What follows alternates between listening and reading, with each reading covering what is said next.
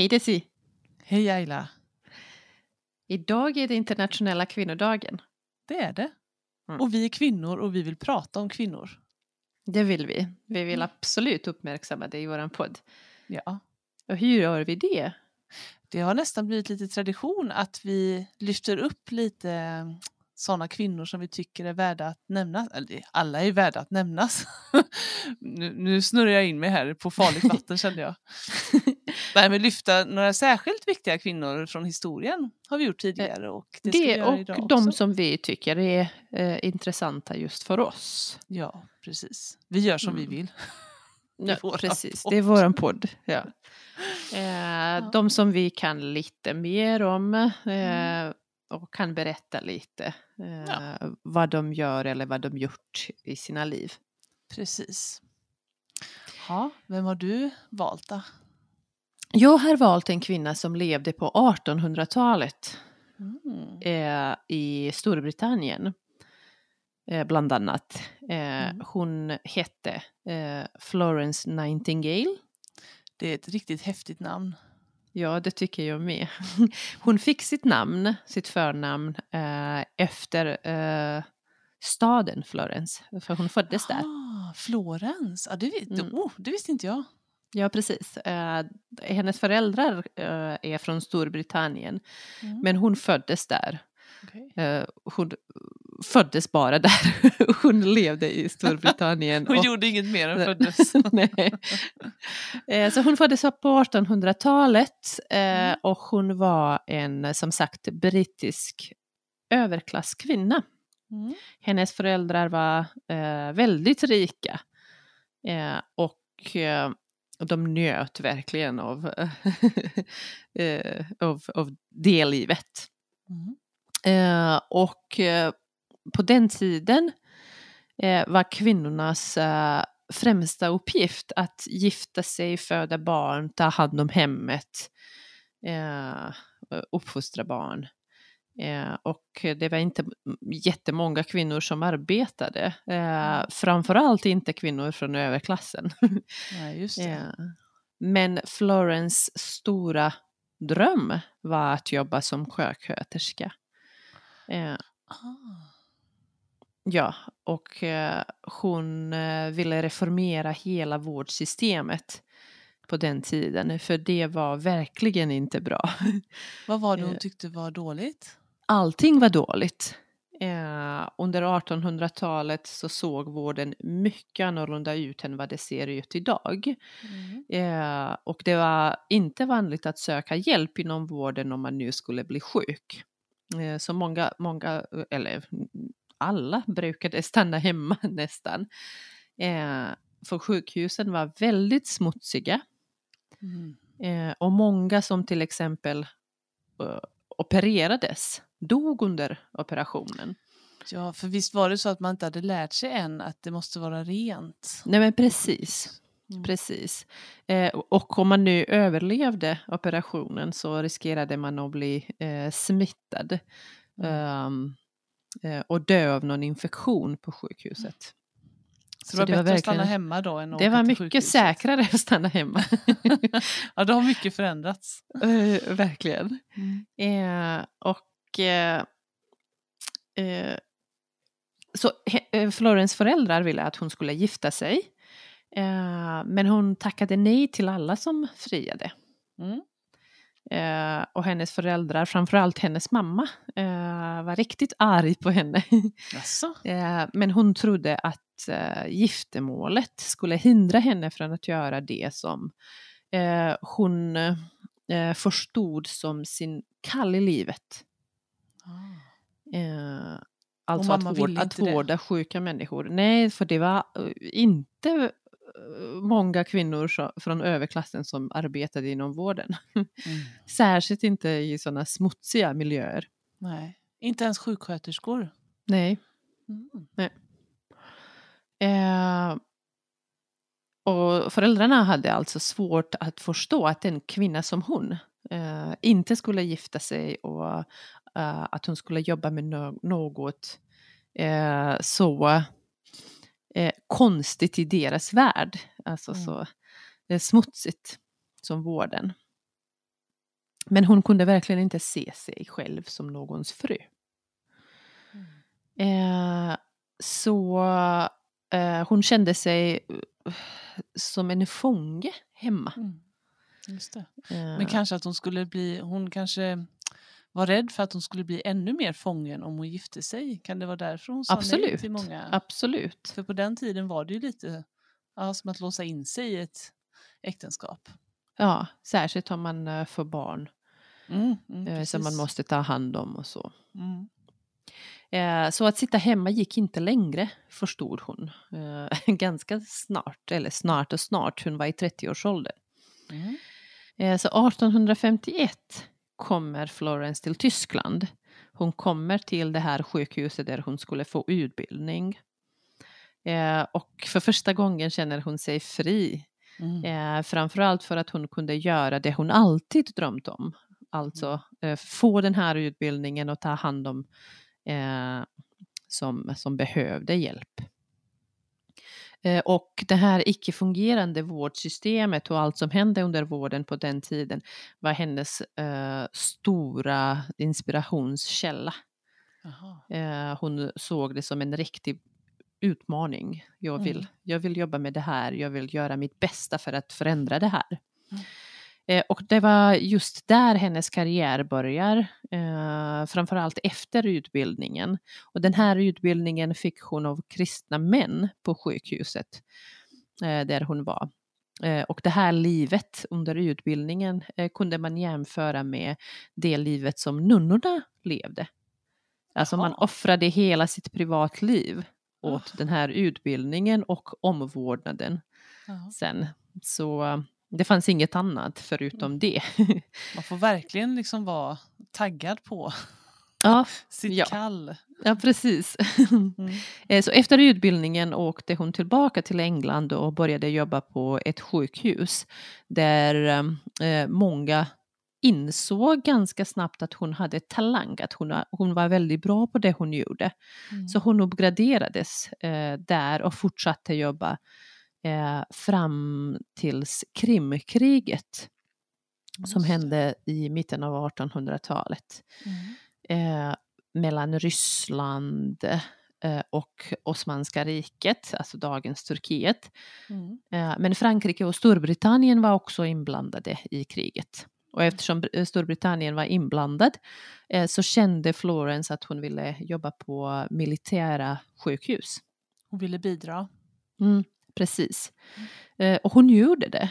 Eh, och hon tog med sig cirka 30 kollegor eh, Oj. till eh, Istanbul. Hon fyllde en De- buss. Ja, ungefär så. eh, så de försökte göra alltså ordning eh, på eh, det sjukhuset där de eh, var, eh, dit de kom.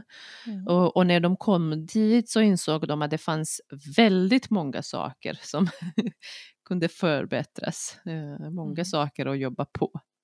Okej. Eh, Hon ledde sjuksköterskornas arbete och det gällde att vara snabb, att tänka snabbt, att eh, vara välorganiserad. Eh, så allting var väldigt smutsigt, allting luktade väldigt illa. Det fanns många råttor på sjukhuset. Oj, vilken katastrof. Det var ver- verkligen kaos. Mm. Eh, och många sjuksköterskor ville åka hem för det var så vidrigt. Mm.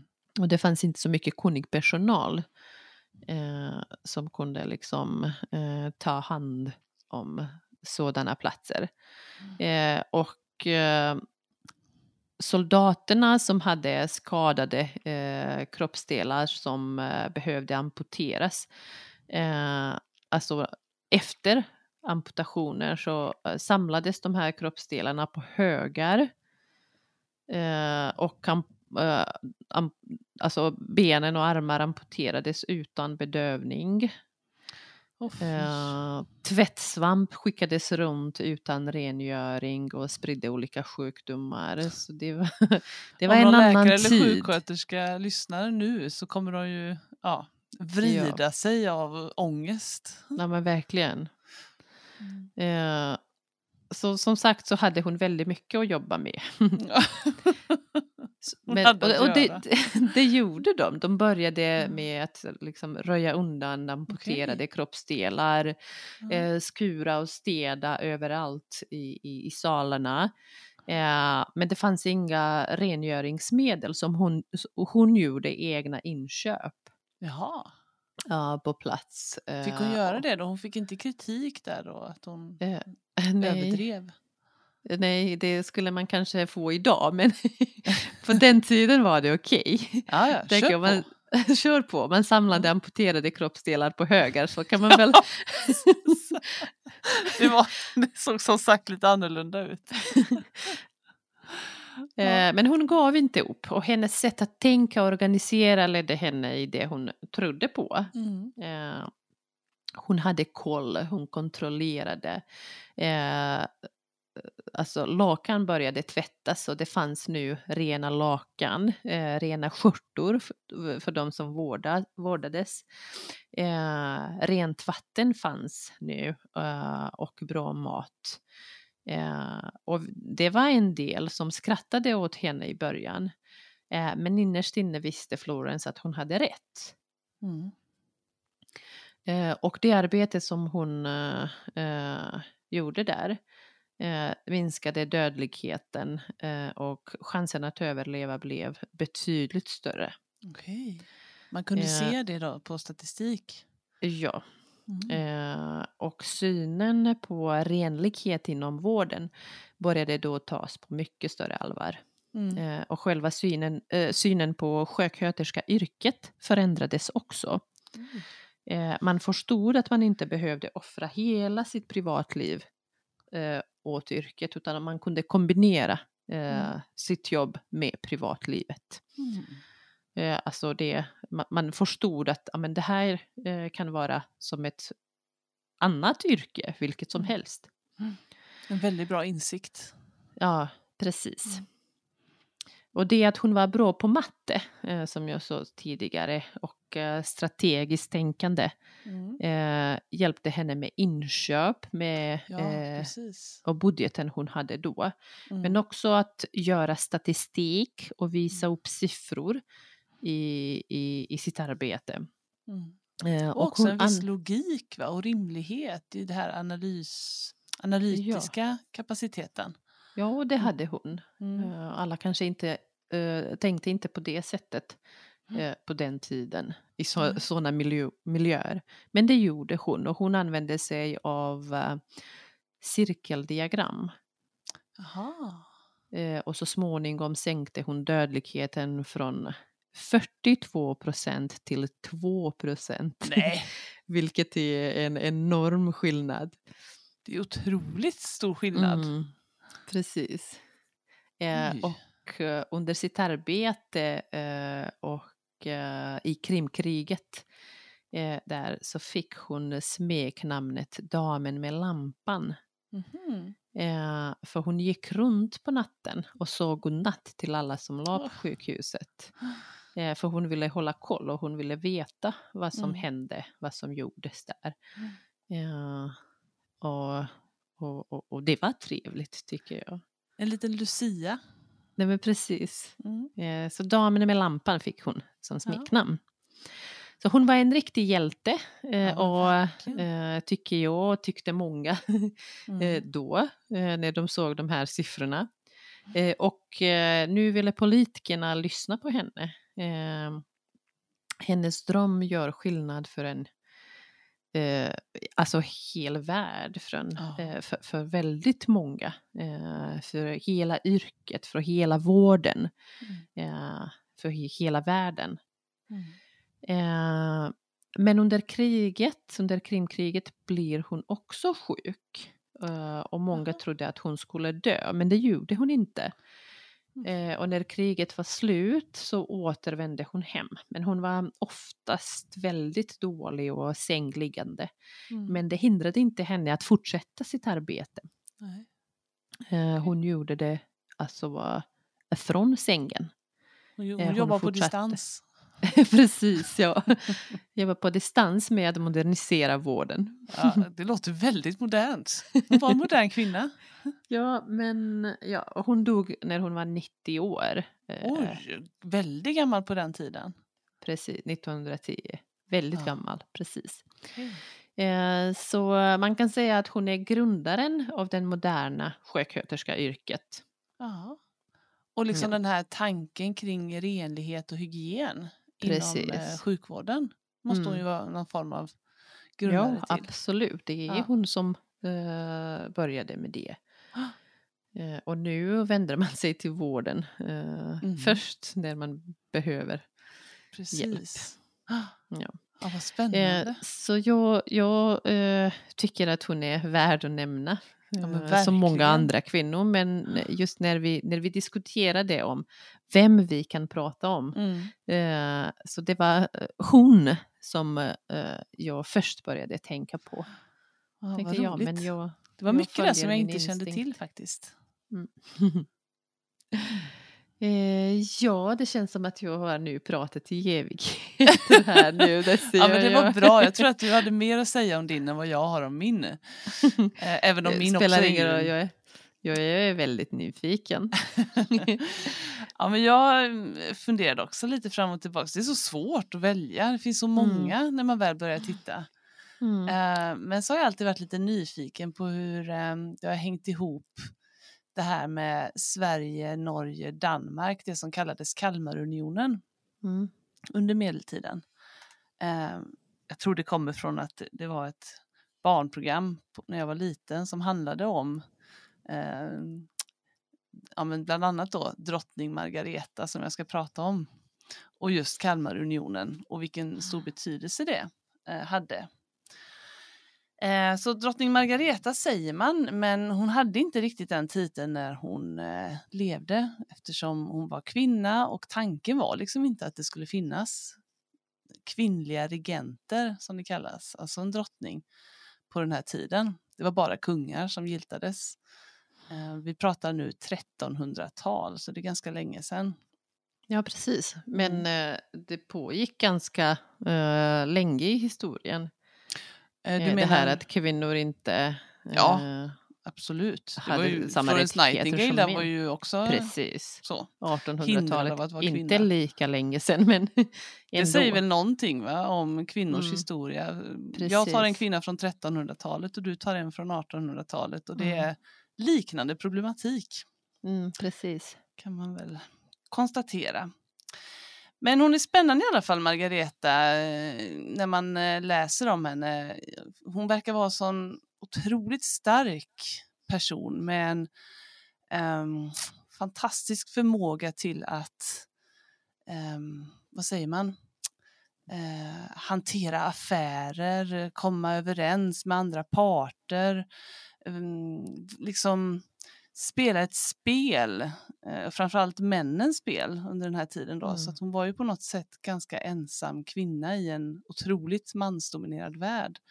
Men hon hade, på samma sätt som Florence Nightingale hade den här analytiska förmågan, så hade eh, Margareta också en analytisk förmåga, men också alltså det här eh, ett sinne för business, kanske man ska säga. Ja, precis. Eh, Eh, det fick mig att tänka att på... eh, ta reda på hur man ska göra för att slå sig fram i en ganska tuff värld.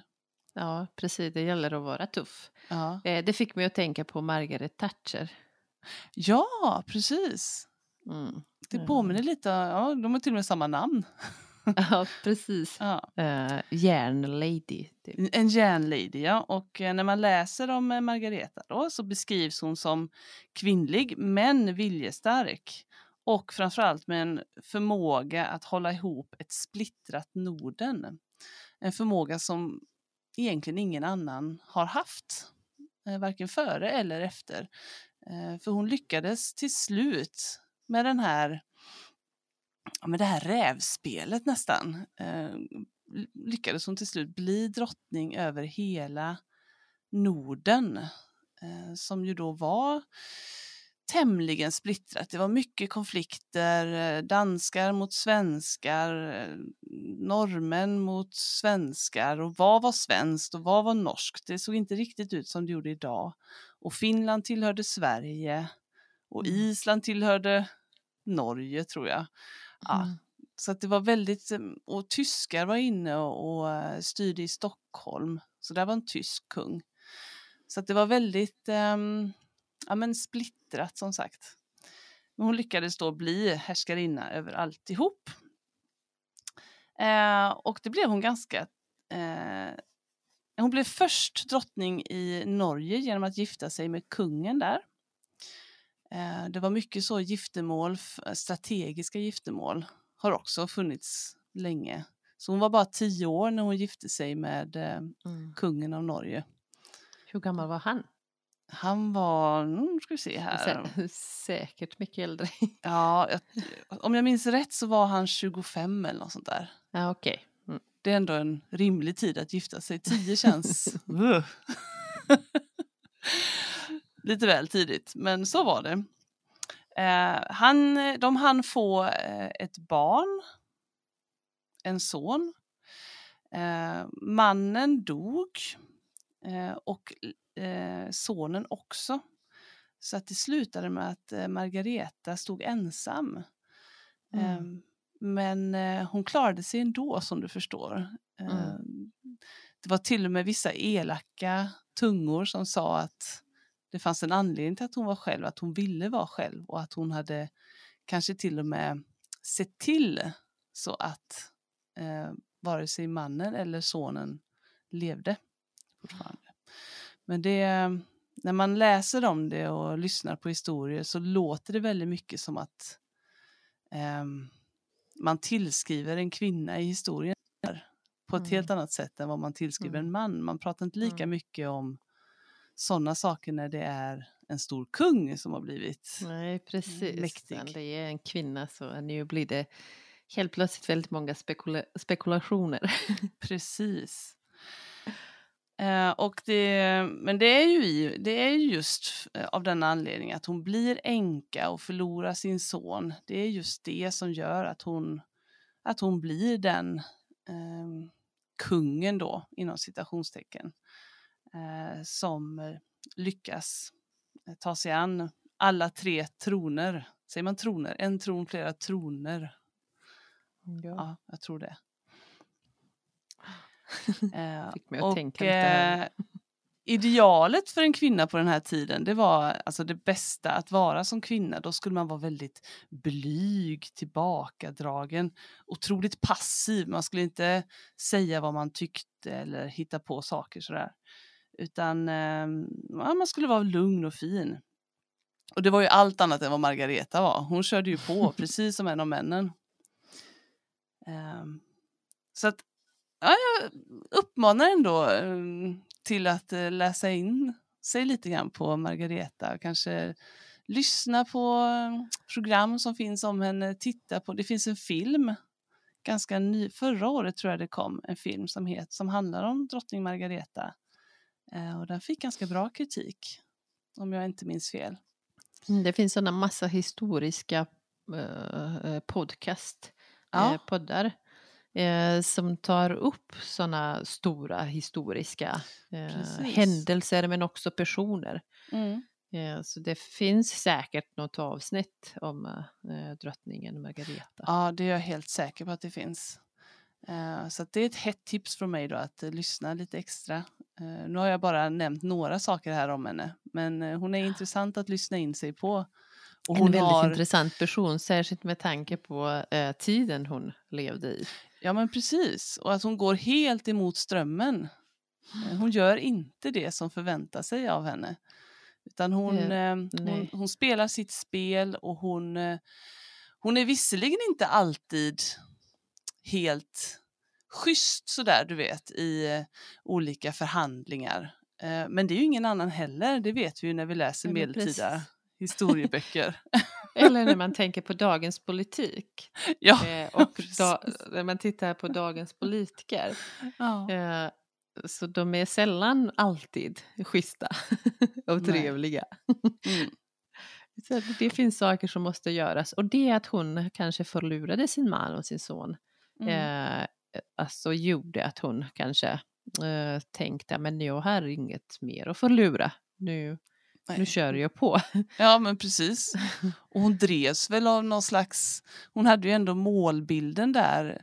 Det tog hon över från sin pappa som var kung i Danmark. Han hade alltid velat eh, bli kung över hela Norden. Eh, Mm. Men han lyckades aldrig riktigt. Så att hon hade en tydlig drivkraft och en väldigt, ett tydligt mål Mm. eh, med det hon gjorde. Så hon såg ju sig själv regera över hela Norden och med ett gott motiv då, att det skulle bli enat och inte splittrat med massa krig emellan.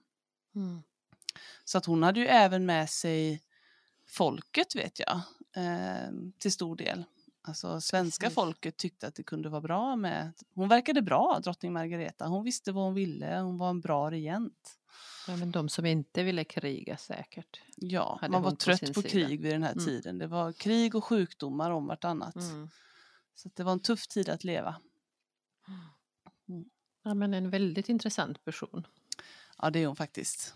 Eh, inspirerande på något sätt. Och jag förstår varför du valt henne. Just henne.